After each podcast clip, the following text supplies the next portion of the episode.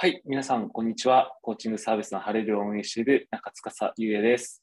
こんにちは。Web3 ジョブマーケットプレイス、アキンドを開発している金城です。Web3FM は Web3 にまつわることについて分かりやすく伝えたり、ゆるく深掘りする番組です。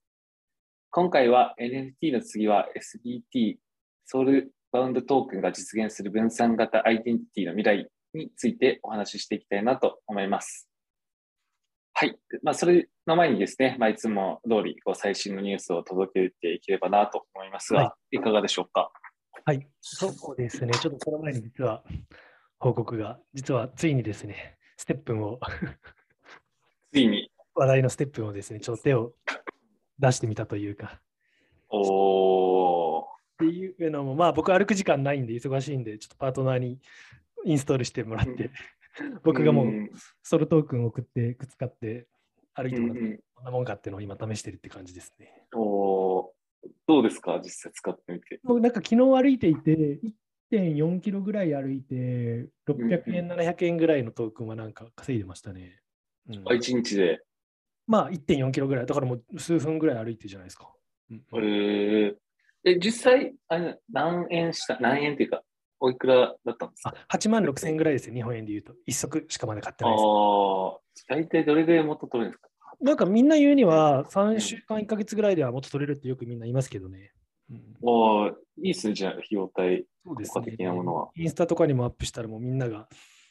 あのもう12足も持ってるよとか、これやろうと思って。12足？すごいですもう全然そっち系じゃない人たち、一般の方も結構沼ってる人も多いみたいで、完全に、なんだ、 mass adoption をしてるな、これはっていうのをすごい感じます。うんうんうん、なるほど。なんかアシックスとも連携したみたいな。あ、そうですね。ニュースもありましたね。今までソラナのチェーンだったんですけど、バイナンスチェーンにも対応して、なんか S 国、うん、B 国みたいなような国で例えて S 国、B 国、その頭文字を取って、なんかいろいろ言ってるみたいですね。うん、はい、なるほど。はい。はい。お話ですけれども。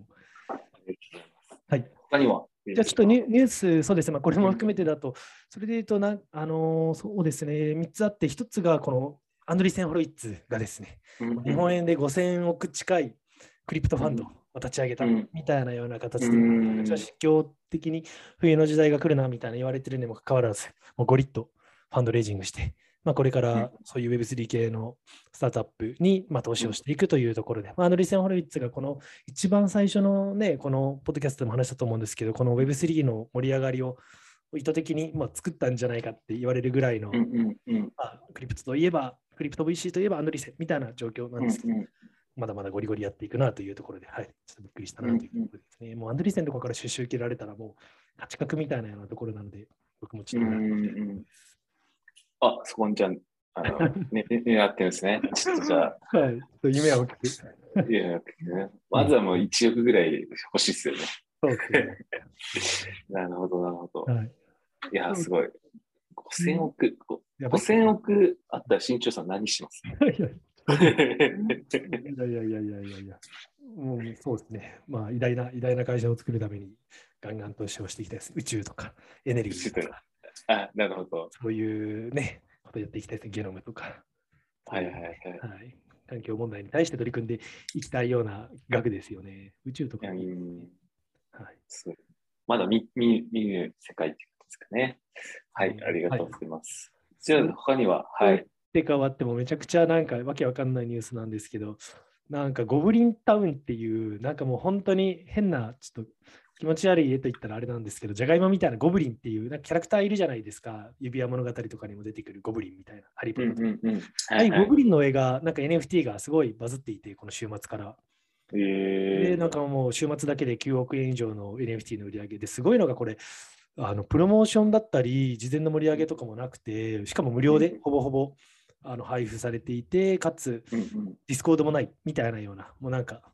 もうなんて言うんでしょう、あの不況を表すようななんか隠喩としてゴブリンタウンみたいな言われてるみたいなんです。まあそこのミーム NFT としてなんかバズってますね、今。ゴブリンっていうのが。なるほど。わかんないなって感じですけど。うん、これもなんか世界的な情勢も含めたこの表表現みたいなところが、まあ、ストーリーがあっての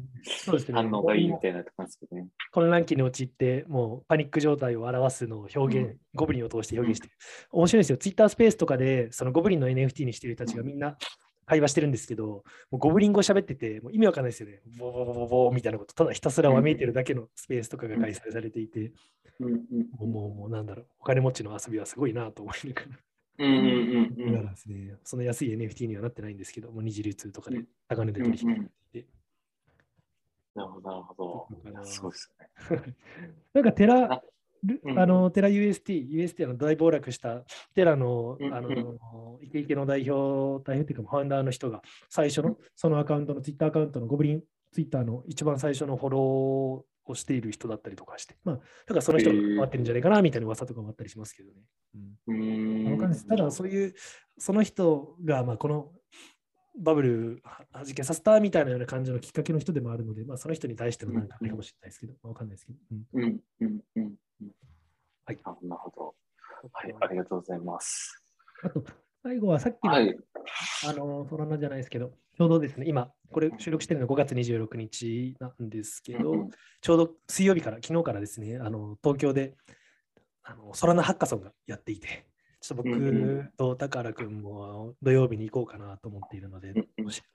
足を運ばれる方いたら、ちょっと直前の配信になって恐縮なんですけど、なんかお会いできたら嬉しいなとか思いますね。うん具体的には何やるんですか？あもう、なんかソラナ関連のアプリケーションを作ってる方々、まあ、主に日本人だったり外人もいるんですけど、うん、まあ、登壇、登壇っていうか、あの、うんうん、セッションをしたりとか、あとはまあそこでソラナの開発をして、まあ、そこで、あのなんだろうな、提出して、まあ、評価されたらお金がもらえるだったりとか、あとはもう本当にまあぶっちゃけ、まあ、ソラナ関連、ソラナ好きみんな集まってワイワイしましょうみたいな感じです。うんうんうんうんそうですね。結構もう本当にパーカーとか T シャツとかももらえたりするみたいで。あ結構大きな規模なんですね。結構、うん、いい感じの雰囲気のところでやってますね。楽しみですね。うんうん。じゃあまたその話もちょっと聞かせていただければそうですね。そう、みんな言ってるんで、早く行きたいなと思いながら、はい。やってうんうん、はい。ありがとうございます。じゃあ、あの、はい、その参加される方は、新潮さんにお会いしたら、はい。はい、あまあ、ちょっとポストキャストの方はどんな顔かちょっと分かってないと思うので、あのぜひ YouTube の方もご覧いただければと思います。確かに、確かに。そうですね。そうですね。もっと早い早いうちから告知してけばよかったですけど、はい。って感じで。はい、ありがとうございます。じゃあ、本題の方にあの進みましょうかね。今日のテーマ。はい、NFT の次は SBT。初めてここが出てきたんじゃないかなと思いますが、今回、まあ、このテーマにこした理由っていうところが。いやいやいやいや。はい。そうなんですよね。これはですね、もう個人的にも激アツなトピックで、もう結構今回この話できるのを楽しみにしてたんですけれども、もうこれ、あれですね、やっぱり今までのこのポッドキャストでも、やっぱり個人的にあの関心のある領域が Web3 レピテーションだったり、あのそういった分散型のクレデンシャルだったり、オンチェーンクレデンシャルだったりするんですけれども、まさに今までいろんな課題があったと思うんですね。そのウォレットの使い回しだったりとか、複数のウォレットをしているとき、どうやってそのアイデンティティを確立するのかだったりとか、あとウォレットってやっぱり使い回しができるので、その投票の時とかもいろんな複数のそのウォレットを作って、あのなんだろう投票したりだったりとか、やっぱり DeFi でお金借りるときも、もう本当にウォレット使い回しができるので、ある程度の担保がないとお金が借りれなかったりとか、いろいろあったんですけれども、なんていうんでしょうね、もうそういった課題を、まあ、解決する新しいフォーマットっていうのをですね、まあ、ビタリク・ブリテンさんだったりとか、あとは、えっと、他にもエコノミストのグレグレウリーさんだったりとか、あとはフラ、えっと、フジャ、フジャさんっていうのかな、なんか、あのそういう学者の方だったりとか、イーサリアムの発案した一人のピタリクさんたちが、この分散型社会、Web3 の魂を見つけるっていう論文をですね、ちょうど5月の11日に公開して、それが結構盛り上がっていて、まあ、英語で Decentralized Society Finding Web3's Soul っていうタイトルの論文なんですけれども、うん、ちょっとこの論文がもうまさに新しい、その、なんて言うんでしょうね、トークンのあり方を提示していて、うんうん、その内容についてちょっと深掘り、今回はしていければなと思ってます。まさに、なんて言うんでしょうね、僕が今、アキンドでも取り組んでいるど真ん中の領域なので、うん、いろいろもっともっとこの回にとあの限らず深掘りはしていきたいなと思ってるんです。はい、今日はその話をできればと思ってます。はい、ありがとうございます。新しいと気になります。そうですね。新しい。うん。じゃあ、どこからこう話していくのが良かったでしょうか、ね、そうですね。やっぱなんか全体的な概要、うん、まあ、SBT、つまり Soulbound Token っていう略なんですけれども、うん、NFT が Non-Fungible Token の略だったように、まあ、それの新しいフォーマットかなというところで、まあ、結論も、なんだろう、もあのお伝えすると、簡単に言うと、もうあれですね、その、うん現実世界のその個人の評判だったりとか、実績だったり、信頼っていうのを、そのデジタル社会にもあのちゃんと溶け込まそうというか、置き換えて、しっかり現実とデジタルのそのギャップを埋めて、リアルリアル社会というか、いわゆる現実社会でのそのレプテーションを、その Web3 の分散型アイデンティティのところでもしっかり取り入れて、より、なんていうんでしょうね、社会的なあの活動をオンライン、オフライン関係なくしていけるようにしていきましょう。そういった人間同士の関係性をしっかり構築していきましょうみたいなようなお話、概念かなと認識してます。やっぱり今の状況って、もう本当に、なんていうんでしょう、お金を持っている人が勝つような世の中になっているというか、もう富む人がどんどん富む、そのウォレットアドレスの中にやっぱりトップティアの、まあ、ブルーチップ系の NFT がある人がやっぱり評価されるような世界観、トークンをたくさん持ってる人が評価されるような世界観だったりするんですけれども、そうじゃなくて、やっぱり現実世界で真面目にコツコツ生きていて、しっかり信頼を蓄積しているような人たちもたくさんいるわけで、やっぱりそういった人たちのそのレプテーションっていうのをしっかり資産が逆にその NFT とか持ってないとしても、その人たちがもっともっと報いられるような仕組みが必要だよね、みたいなようなところから、この概念が、はい、出てきているんじゃないかなと理解してますね。うん。うん。うん。うん。うん。なるほど、なるほど。はい、なんか、うん、なんかこう、これまで何が違うのみたいなところも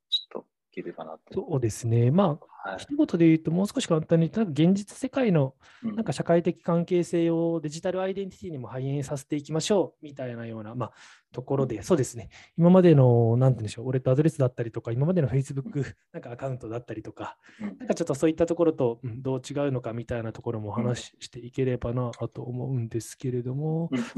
そうですね。やっぱりまあ、シンプルに言うと、もう今は本当に譲渡可能な金融化された資産の、あの、なんだろう、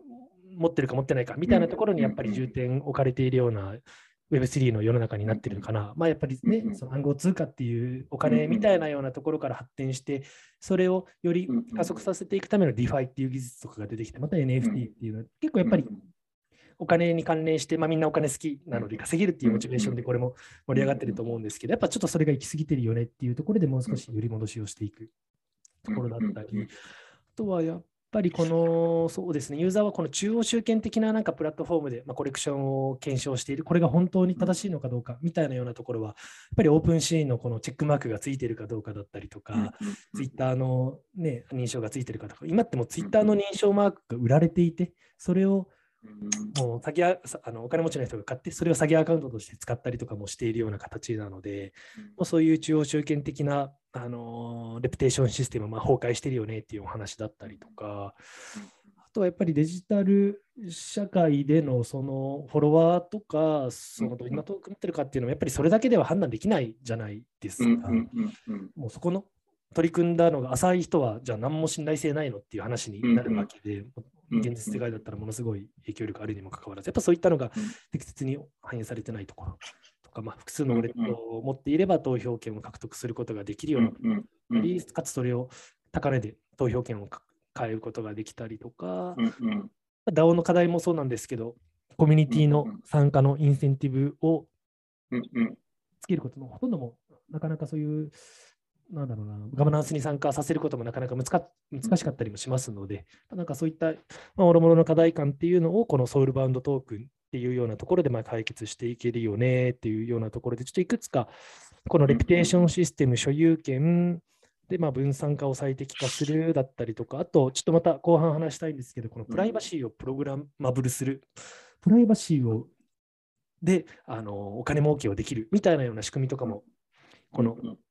SBT の概念ではできうるようなものなので、プライバシーをマネタイズする市場、まあ、今まで Facebook とかがやってたような、Google とかがやってたようなことかもしれないですけど、それを個人レベルで自分のプライバシーのどこを使わせて、どこを使わせないかみたいなところを柔軟に調整していきながら、それで、あの、お金儲けができるみたいなような仕組みとかは、うん、面白いのかなと思ってますね。はい、なるほど。じゃ、勝手に個人情報取られないそうです、そうです。とこうして、うん、じゃあこう、あれですね、ちょっとなんかマーケティングやってる方々とかは結構気になる要素がなんかありそうではありますね。うん、もう本当になんか、あのー、ですね、やっぱり僕が思う、イメージしている未来、なんかメタバースの話とかも前の本当に一番初期の話もしたところだと思うんですけど、やっぱりオンライン、あの僕たちずっと生きていることによって、いろんな、なんて言うんでしょうね、そのデータをアウトプットしてるじゃないですか。なん価値をアウトプットしてると思うんです。生きているだけでも、どこに行ったっていう位置情報とかを全部アップルとか Google が持っていて、それでそういったプラットフォームはマネタイズしてるわけですよ。検索履歴だったりとか、何にいいねしたとか。やっぱりそういう個人情報、個人が生み出すそういうバイタルデータも含めて、あそういったところを、あのー、からしっかりリターンを得られるような仕組み、そういったものを自分に還元させていくような仕組みっていうのを自分でしっかり、なんだろうな、設計できるような概念が、このソウルバウンドトークンの概念にあるのかなと思っていて、ちょっとこの、なんか具体的なイメージ、ちょっと抽象的な話になっちゃったんで、ちょっと具体的な説明していいですか、そのあ、ぜひ、はい、お願いします。はい。ちょっと初めて聞く概念というか、本当にもう、まだあの5月11日の論文で、僕も10日前ぐらいとかにですね、論文見て、めちゃくちゃちょっと30ページ以上ある 重い論文なのなかなか読めてなかったんですけど、やっとちょっとざっと見て、いろんな考察記事とかも見て話してるんですけど、これ、まあ、簡単に言うと、あの、2つの概念があって、1つはこのソウルっていうウォレット、自分のこの、なんていうんでしょう、魂に紐づく、まあ、ウォレットですね。でも、これは浄土することができない。誰かにそれを渡すことはできずに、その自分自身のも、今、ソウルもその名の通り魂です。で、それは実質あの複数のソウルを持つことができるっていうような仕様になってるみたいですね。まあ、やっぱりそれはね、会社のソウルとプライあのプライベートのソウルも違うような形なのかなと思うんです。まあ、複数保有できるけれども、譲渡はできないと。でもう一つが、このソウルっていうウォレットの中に入っているトークンを、まあ、ソウルバウンドトークンって言って、まあ、その名の通り、魂に結びつけられたトークンですね。で、このソウルトークンにそれが発行されて、まあ、それも同じく譲渡することはできないだったり、あとは非公開、公開の制限が可能だったり、あとは自分でま消すことはできるみたいです。発行元がそれを削除することはできると。うん、で、あと、譲渡、これももちろん譲渡できないんですけれども、一方的に送るってことはできないんですけれども、なんか他の NFT とかとは交換が可能みたいな、まあ、権利確定のタイミングとかで、この持っているその例えばうんこの家の所有権みたいな家の抵当権みたいなのを持っていたら、まあ、それをじゃあその物件と交換だったりとか、その物件の所有権と紐づく NFT と交換だったりとか、そういうそうですね、所有権としての活用とかができるっていうようなところが特徴みたいですね。はい、大丈夫です。か気になる点あります？わかりづらいですか、ね、大丈夫ですか？あ、いえ、なんか、あのー、ここでなんか NFT とかの違いっていうと、まあ、譲渡がこうできる、できないみたいなところで、違いがこうあるって感じですかね。はい、それあると思います。あとは、まあ、公開、非公開とかができるとか、そういうところから、まあ、まあ、一番はやっぱり譲渡不可っていったところが、うん、ポイント、うん。本当にすごいですよね。例えば NFT も最初、ここまで、あの盛り上がると思ってなかったみたいで、その概念を最初、なんだろう出したとき。それこそピタリックさんが概念言ったのかな。なシンプルにこれはなんだろう唯一性があるトークンですよっていう非代替性、まあ、交換できないユニークなトークンですよっていうようなところの一つの特徴が今この NFT のマーケットになってるわけじゃないですか。でこれも本当にシンプルに譲渡できませんよっていうような制約を持たすことによってこれから本当に世の中の開発者の方々だったりプロトコルだったりがもう新しい市場を創造していくんだろうなっていうのは感じますね。うんうん、やっぱ僕個人的には、うん、そこのど真ん中のなんか仕組み作っていきたいなとも思ってますし、うん。うんうんまあ本当にソウルに結びつくその SBT、ソウルバンドトークンは、なんて言うんでしょう、もう履歴書であり、まあ、自己証明にもなり得るようなものっていうようなものかなと思います、ね。で、まあ、それは偽名でもいいわけで、まあ、偽名でやっぱり継続的にオンラインで活動していくわけで、やっぱり自分の証明書、履歴書みたいになり、で僕も以前からウォレットが自分のアイデンティティであり、ファッションであり、そういう実績の証明になるっていろいろ話してたと思うんですけれども、この譲渡できないっていう制約があるからこそ、その履歴書だったり、アイデンティティであることのその確からしさみたいなようなところがより強化されるんじゃないかなっていうのを感じますね。なるほど。まあ、この唯 NFT というか、まあ、唯一無二なこうデータ持ってたとしても、そもそもどうやって仕入れたのかとか、そうやってこう、なんなんですかね、あの、本当にその人が持ってて価値があるのかみたいなところなんですかね。そのまあ、なんか変えるというか、買った買ったものと信頼、評価されてもらったもののなんか違いみたいな。あでもそうですね。まさに感じですね。まさにですね、買ったものっていう買うものではないような感じだと思います、これは。なので、やっぱり正直、あの誰が発行したかみたいなようなところも、これから重要にはなってくるのかなと思うんですけれども、まあね、あのイーサリアム財団が開発者会議に参加した人に、このあの人のソウルに SBT を発行するだったり、まあ、大学卒業、でこれから大学卒業あ卒業証明書だったりとか、そういう入社証明書だったりとか、なんかそういったのはもう今後 SBT としてどんどんどんどん発行されていくような未来っていうのはなんか出てくるんじゃないかなみたいなのは思ってますね。わかりやすいところで言うと。なるほど。うん、あの前、あのあれですかね、ゲストで、あのシーボックスルの。シーそうですね。方々がこうやってた子にはなんかすごく影響がありそうな感じでありそうですね。まさにですね、そのセラミックっていうあのプロトコルも、まさにあの本当に SBT と同様のあの概念、あれは別に何て言うんでしょう、ブロックチェーンっていう感じでもないんですけれども、うん、まあ本当にそれと似たような仕組みっていうのが、うん、そうですね、あのこの SBT になり得るのかなと、う。ん、もしかしたらもうこのセラミックが SBT だよねみたいなような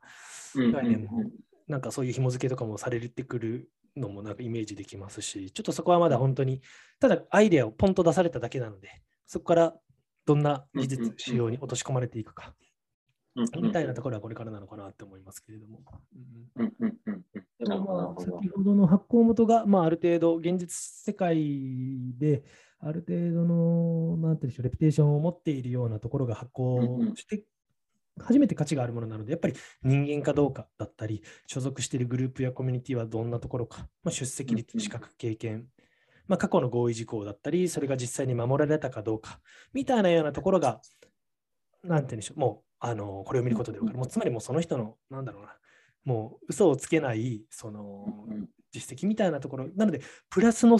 正のループ。いいことをすればどんどんこの人はいい信頼が溜まっていくんですけれども、逆もまたしかりみたいなようなところはありえますね。変なことをしたら自分のソウルが傷つくというか、もうソウルを見て、この人に仕事を発注しようかどうか、この人と契約しようかどうか、この人となんだろうな、コミュニティに参画してもらおうかどうか、みたいなところを決めるっていうのは絶対出てくるかなと思いますね。なるほど。これさっきの話で、なんか消せるみたいな話があったじゃないですか。そうですね。なんか発行元がですかね。発行元が。あ、なるほど、なるほど。うん、じゃあ、持ってる側は、そこはなんかコントロールできない非表示とかはできると思うんですけれども、うんうん、そうですね。基本的にはそういう仕様になるっていう概念かなと認識しています。うん、なので、どっちかというと、そのなんか議決権とか、財産権とか、キャッシュフロー権、アクセス権、まあ、資産を購入する権利とか、なんかそういう何かしらの、今までね、あの書類とかで行われていたような、もう国とか、そういう法的機関に担保されていたような権利書みたいなものの置き換えになるっていうのが、なんか分かりやすい使われ方なのかなと思いますね。で、どんな権利を自分が保有してるかっていうのは、別にね、見せないじゃないですか、現実世界。でもそういう公的機関に求められたらまあ持ってますよみたいな感じで提出ができたりはするわけで、まあ、見せるべきタイミングでそういう自分がどんな、うん、SBT を持ってるか見せて、そういう恩恵を受けることができるのかなっていうような仕組みですかね。や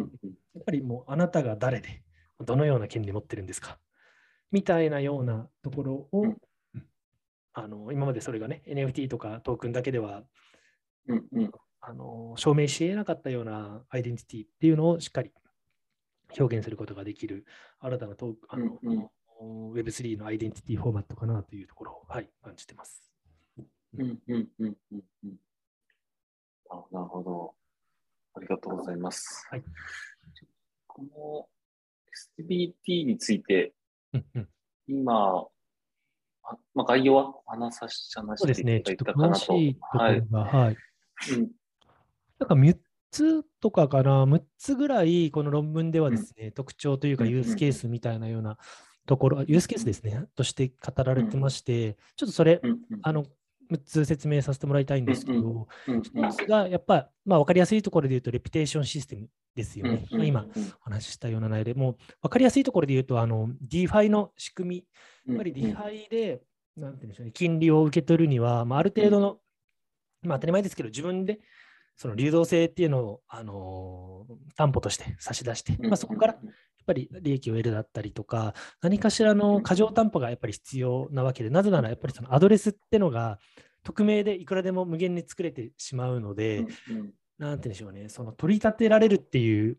概念がないわけですよ、ディハイ側から。そのアドレス1個でいろんな、まあ、金融商品にアクセスできるとしたら、ね、あのある程度の担保差し出さないとあの借りれないってまため話ですけれども、でもこれによって、なんて言うんでしょう、自分の評判をそこに対してかけることができるので、なんだろうな、あのこれで返さなかったら、あなたのそういうレピュテーション下がりますよというか、今後、恩恵受けられなくなりますよ、みたいなようなところ。まあ、あれじゃないですか、ね、地元の顔なじみのお店で万引きとか当たり前ですけど、しないじゃないですか、このコミュニティにいられなくなる。ね、やっぱりコロナもね、このコロナになっちゃうと、このコミュニティでいられなくなるからっていうところでみんな過剰にね、やっぱそういう自分の評判を、あのー、大事にするみたいなようなインセンティブをちょっと利用できるのかなっていうところですかね。あとは、やっぱりアーティストとかが NFT を発行する際も、この NFT は自分のソウルバウンドトークンと紐づいてますよと、自分がちゃんとこれを発行元として担保してますよみたいなようなところを、まあ、オンチェーン上の、まあ、コレクションにリンクして、まあ、出生を深、あのー、しっかり証明するみたいなような使い方とかもできるのかなというところですね。まあ、そういうローンを今私はしてますとか、そういうクレジットラインがありますだったりとか。であれば、まあね、貸す側も自分の評判を地につけるぐらいだったらちゃんと返すだろう、この人は。みたいなようなところで、今まで100万円預からないと、このね、なんだろう何かしらのトークンを出せなかったけど、10万円でも渡しますよみたいなのはできるのかなっていう、そういう使い方は、はい、分かりやすいかなと思いますね。なるほど。本当あれですね、なんか銀行にこうお金借りるときのこう証明書みたいなところで、この人はちゃんとこれまでも返金されてきたかどうかとか、なんかそこの多分口座の情報を見ながら判断してきたものが、それがデジタル上でもなんかこう分かるようになるっていうところなんですかね。そうですね。そうですね。だからまあそうですよね。いかにその、なんだろうな、現実世界での実績みたいなような反映を急ぐ必要があるのかなとも思うんですけれども、そこもどうしていくのかなっていうのもちょっとこれからの課題だとは思うんですが、ね、今別にそんな Web3 って言ってるのはごくごく一部なわけで、そういう SBT ってもう数百人、数千人ぐらいしか多分この概念を外周でもし、多分もしかしたら知らないわけで、うんうん。ね、まあまあまあ、でもメタバース世界になっていくと、まあ、あらゆる、うん、なんだろう行動履歴みたいなようなところが担保になって生きていくいくことになると思うんで、なんか、大きなまたそこでのマーケットだったり、ビジネスチャンスもどんどん生まれてきそうだなというのは感じますよね。うん。うんうんうんうんうん。なるほど、ありがとうございます。はい、じゃあつ、次の2番ですかね、2番目の。そうですね、やっぱ所有権の、あの概念がもう少し一歩進んだところにできるみたいなようなところで、やっぱりこの、なんていうんでしょう、ブロックチェーンのやっぱり一番面白いところ、所有権っていうところ、オーナーシップにありますよねっていうようなところなんですけれども、これは、とは言っても、譲渡はできたわけで、あの、あのトークンだったり、自分で所有していても、誰にでもそれは渡せたんですけれども、それをやっぱりあの譲渡できないっていうようなあの仕組みにすることで、まあ、その財産権だったり、そのキャッシュフロー権だったり、議決権みたいなような権利を持っている人に対して、まあ、何かしらのその特典を与えることができるみたいなような、うん、ところかなと思ってます。はい、すみません。物理的な資産と仮想的資産のことは、まあ、なんかこう、何か持ってたときに、まあ、例えば車とか家とか、まあ、アパートだったら家とか、ったときに、まあ、その家を持ってるんだっていうところの、うん権利を SBT で表現できるってことああそうですね、その SBT がその権利なので、その権利を持っている人に対して、まあ、何かしらの特典を与えることができたりとか、その持ってるっていう、その例えば、そうですね、あのこの人はこの例えば所有権を持っているから、その所有権を持っている人には、あのなんていうんでしょうね、あのここういうクーポンを発行しますよだったりとか、この公園には入れますよだったりとか、うん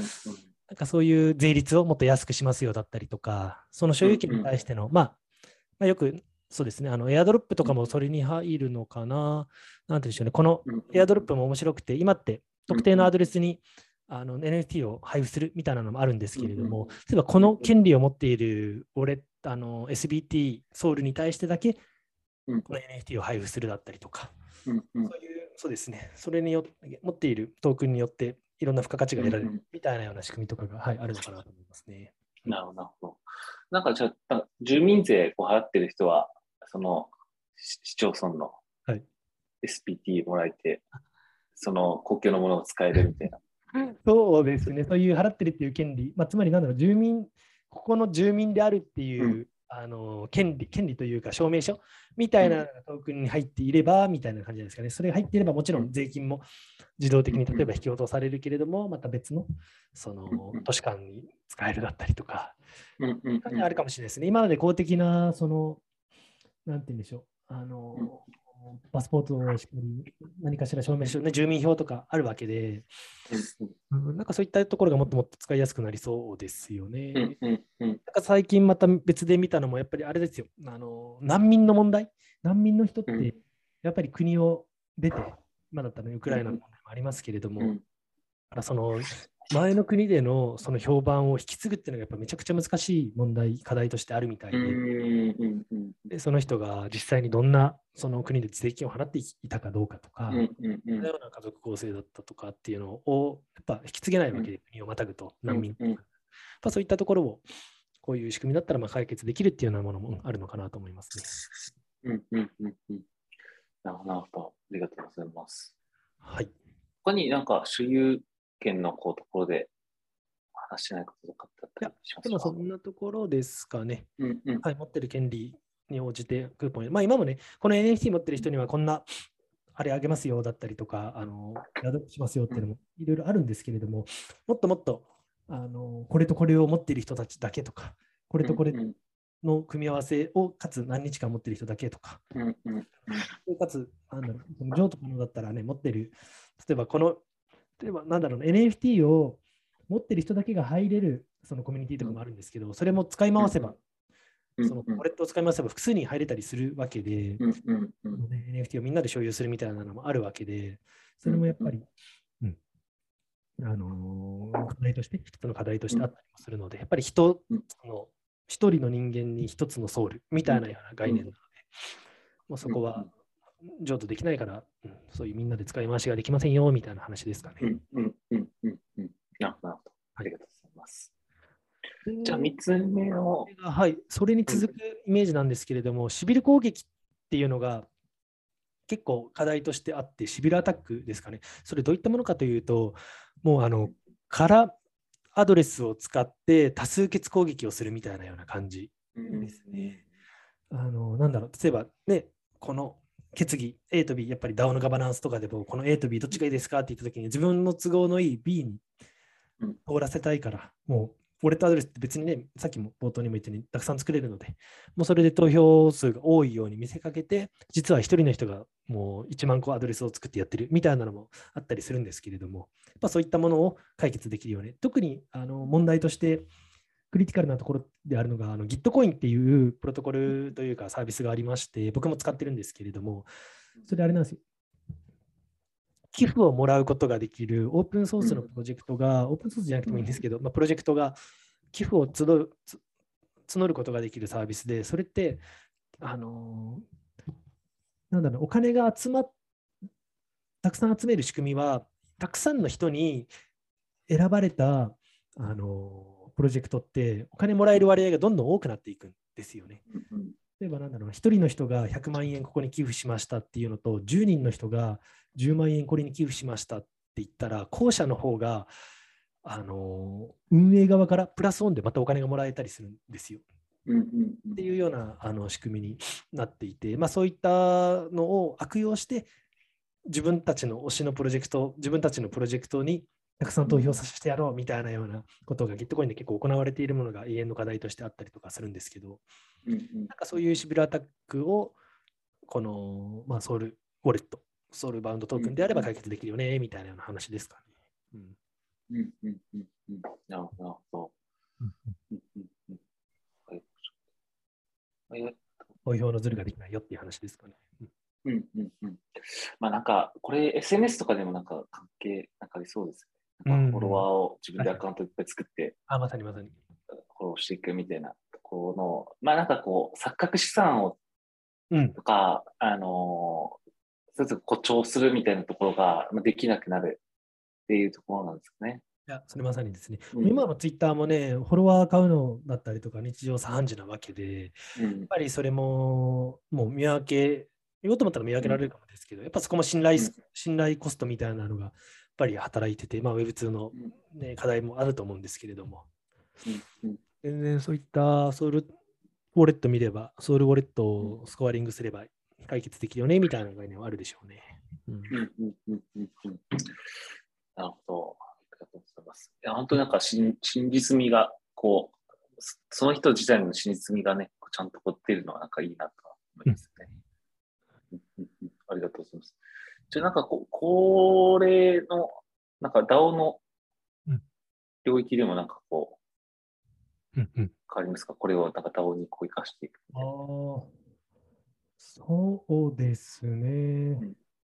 どうなんだろうな。正直、まだまだ僕もちょっと勉強中なので、あれなんですけれども、DAO に生かしていく仕組み。まあ、分かりやすいのが、そのシビルアタックの解決だったりとか、あとは、やっぱりあれですかね、次の話にもなってくるんですけど、なんだろうな、その分散化の最適化みたいなようなところかなとも思っていて、例えば、なんて言うんでしょうね、この同じようなその SBT を持っているような塊みたいなようなところは、ちょっと同じようなそのなんバイアスを持っているようなあのメンバーだよねっていうような形で、ちょっとそこは割り引いて考えようだったり、もっともっと多様的な意見を尊重するために、ある程度その SBT の重複によって、ある程度なんだろうな、塊を作って、あのー、そこでうんなんだろう意思決定の重み付けをやっていこうみたいなようなところとかは、全然 DAO の、あのなんだろうな、運営していくところのあり方としてはあるでしょうね。一つに偏らない仕組みより分散的な分、まさに分散化の最適化なんですけれども、やっぱり、ね、相関性の高いそのソウルみたいなのは同じ判断ミスだったりとか、まあ、同じバイアスを共有する可能性が高いので、まあ、投票のウェイトをそこでバランス保つみたいなようなところかなと思いますね。うんうん、そうですね。DAO、そうだな。あともう一方、なんか個人的にちょっと面白いなという概念としてはですね、DAO、結構あのサブ DAO みたいなような、それちょっと話ずれちゃうかもですけれども、うん、この DAO の仕組みって、やっぱ大きい DAO になると、なんていうんですね、サブ DAO っていう小さいグループが作られたりするんですよ。うん、この DAO の中で。例えば、例えばですけど、この前、なんピザ DAO っていうのがあって、この前ビットコインピザデーっていうのがあったんですけど、そこで僕らもちょっと集まって、あのピザをみんなで食べたんですけれども、その Pizza DAO の、あの取り組みとしてやったんですけど、東京の Pizza DAO 東京とか、 Pizza DAO シカゴとか、 Pizza DAO ニューヨークピザあるんですけど、そういうふうなイメージのサブ DAO で、なんかそこのサブ DAO 自体に対してレピュテーションを持たせるみたいなような概念とかも、なんか面白いのかなと思っていて、なんだろうな、もう個人、あ個人ではないんですけれども、複数の少人数のチームなんですけれども、そのチームとして一体として動いているのであれば、そのチームに対しても何かしらのその、なんだろう、個人という扱いをして、そのチームがやってることって、なんだろうな、いいんだっけ悪いんだっけみたいなような形のラベリングが必要なのかなみたいな話とかも最近あったので面白いなというところです。すみません、めっちゃ話ずれたんですが。あ、いい、いい、ありがとうございます。はい、あちなみに、すみません、話戻ると、うん、さっきのあの Gitcoin の、うん、たくさんの人、人数の多さ、投票人数の多さで重み付けされるっていうのは、あのクワドラティックファンディングみたいな言い方をするらしいですね。なんかこれから、なんだろう、あのいろんなところで聞くかもしれないですけど、クワドラティックファンディング。なんか一部のね、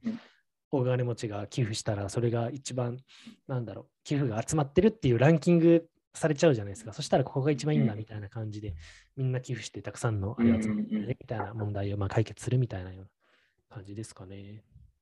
なるほど。しかとなんかこう、金額、金額もそうだし、ちゃんとどれぐらいの人がこう、うん、応援してるのかみたいな、関わってるのか、興味があるのかみたいなところの、まあ、ユニークユーザー数みたいなところが分かるとことですよね。そうですね。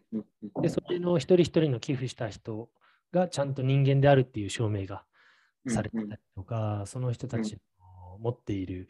なんていうんでしょうね、その譲渡不可のトークンを見ることによって、あのデモグラフィックだったりとか、興味関心だったりとか、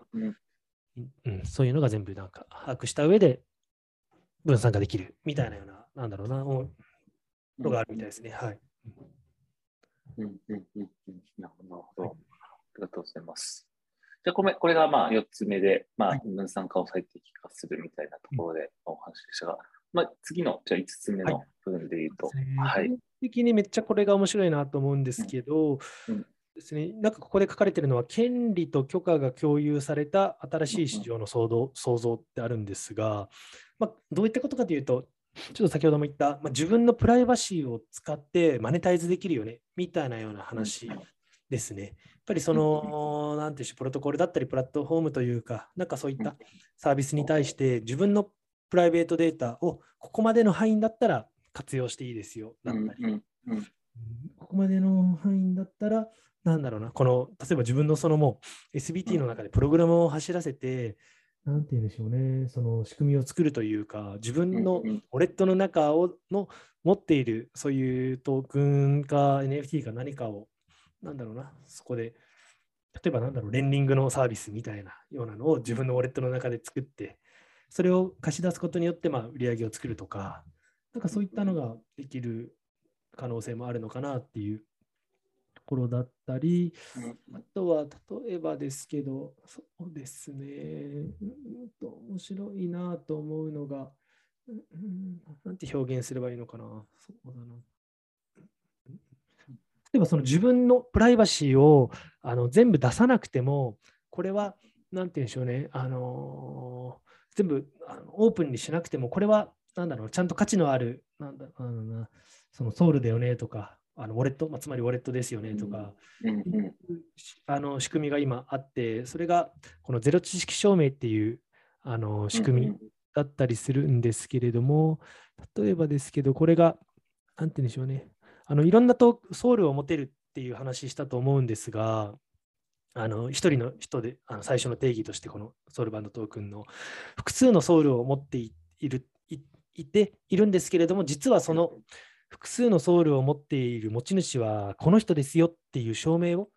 そのソウルの中身を見なくてもちゃんとそれが証明できるような技術っていうのが今あったりとかするんですね。ななんだろうな、そのプライバシーを保護して、まあ、機密情報を損なうことなく、なんかその人であるという、あのー、証明させることによって、しっかり、なんだろうな、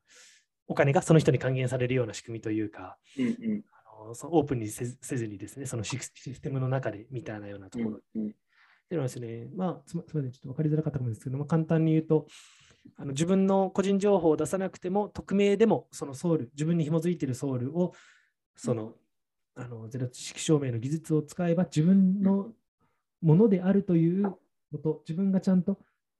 ソウルから売り、作った売り、あのお金っていうものがちゃんと自分に返ってくるような、うん、仕組みが出るというものですね。これもともとスケーリングソリューション、レイヤー2のスケーリングソリューションの技術として生まれているものなんですけれども、これはもう中身を見ずとも、その中身が何であるかっていうのを証明する技術みたいなもの。僕の財布を今、中塚さんに見せなくても、その技術を使えばいくら入ってるかっていうのが、いつかの僕に問いを投げかけることによって推論して、ああの中身はこれですよね、みたいなのを、あのまあ、証明するみたいなような、ものすごい数学の技術がいるものなんです、ホットトピック。うんうん、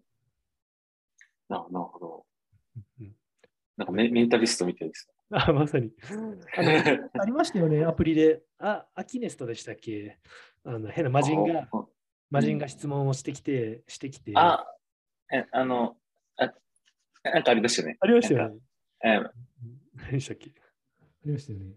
アキネーターだ、アキネーター。あ、そう、アキネーター。アキネーターそうそうなんかそれかもしれないですね。なんかいくつか質問して、あなたが今考えているのはこれですね、みたいな。うんうんうん。最初これをイメージしてくださいみたいな言って、5個ぐらい、5個じゃない10個ぐらい質問して、あなたが最初に考えてたのはこれですよね、みたいな。うんうんうんうんうん。懐かしい。懐かしいですよね。でも本当にそういう仕組みですね。あなたが持ってるトークン、トークンをバーッと見て、このトークンを持ってるのは多分この人だ、みたいな。うんうんうんうん。もう今マジでホットトピックみたいで、もみんなこの話してるみたいですね。その Web3 とブロックチェーンの技術者の人たちは。うんうん。ここなんか関心持たれてるのは、なんかどういうところがなんか熱くて。やっぱりプライバシーを保護したまま、あのー、なんだろうな、証明ができるというか。うんうん、だからなんだろう、やっぱプライバシー問題はね、どこ行ってもあるわけで、うんうん、そこを担保したまま、ちゃんとその問いが正であるか、あのー、なんだろう、非である、否であるか、正か非か否かっていうのを、あのうん、分からせること、あなんだろう証明することができるところですね。もともとは、このブロックチェーンのこのイーサリアムの、トランザクションをわざわざなんだろうな、イーサリアムの中で担保しなくても、その上のレイヤー2のところで、そのトランザクションがまあ正しいよね、みたいなようなところを、まあ、代わりに計算で、計算というか独自のその証明技術を使ってやることによって、イーサリアムに負担をかけずに、そのトランザクションを高速化することができるみたいなような仕組みだったんですけれども、まあこれって個人のプライバシーにも応用できるよね、みたいなようなところですかね。はい。なるほど。はい。ありがとうございます。はい。じゃあ、6個目の部分を、はい。これは簡単なんですけど、はい、コミュニティリカバリーができるっていうところがありまして、まあ、やっぱりあれですよね、この Web3 のなんだろうな、大きな問題として秘密鍵をなくしたらもう一生、ウォレットが回復できないというか資産を失っちゃう問題みたいなのが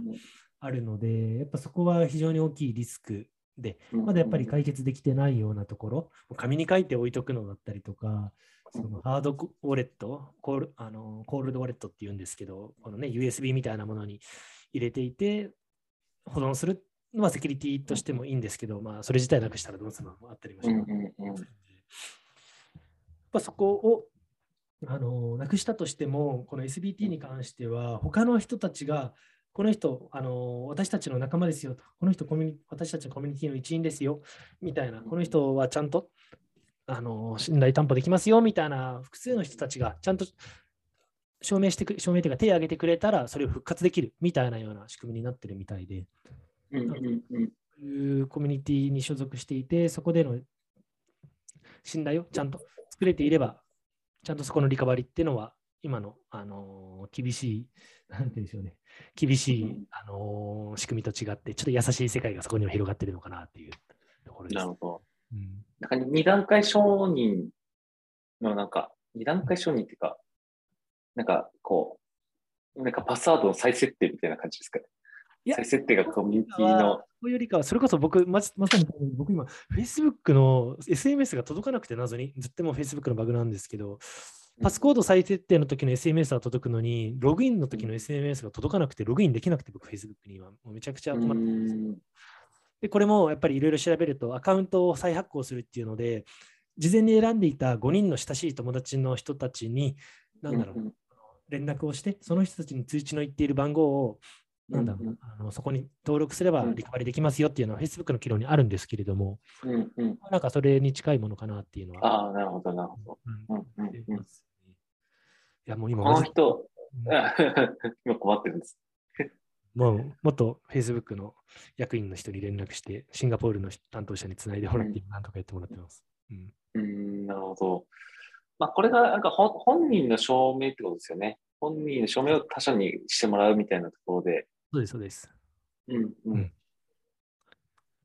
それが SBT だとできるっていう。ですね。ですね。なるほど。はい、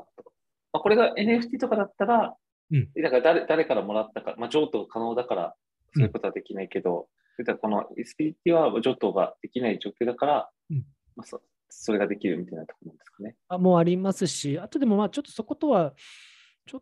とまた違う部分ですかね、復活できるっていう概念がなかったので、今までは。元に戻せる、